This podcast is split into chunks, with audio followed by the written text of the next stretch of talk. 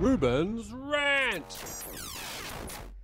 Now, my rant this week is about the news that banks are going to be abandoning the household expenditure measure. So, as a way of background on this, uh, when you apply for a home loan, you've got to give an estimate of your expenses.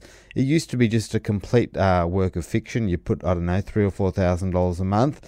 They then introduced this household expenditure measure, which is a bit of a more scientific measure. It's based on average spending depending on your family size. I'm not sure it depends on the suburb that you live in. It certainly would depend on the state that you live in. And they use that as a basis to work out what your uh, your borrowing capacity is. In other words, what your surplus cash flow might be to be able to pay loans back. But now, following the Royal Commission, the banks are saying one by one, no, we're going to abandon this uh, measure, and what we're actually going to do is have to run off ex- precise figures of what you're spending.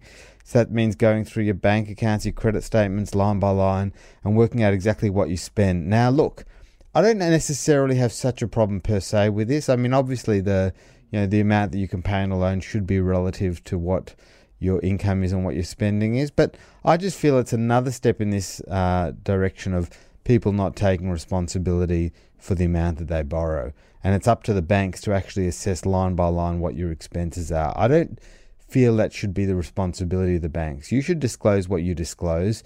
And, you know, I, I just feel like this is another move to the nanny state and people not taking responsibility for their own levels of debt. I also don't know that there is significant evidence uh, on a substantial scale that using that uh, HEM, that um, expenditure measure, has actually led to really poor outcomes. I know there's been some cases where people have lent more than they should, but that's going to happen any, anyway. So I don't know where the evidence is, apart from a few, a few cases. But uh, is that enough to actually change the laws? I don't think that it is.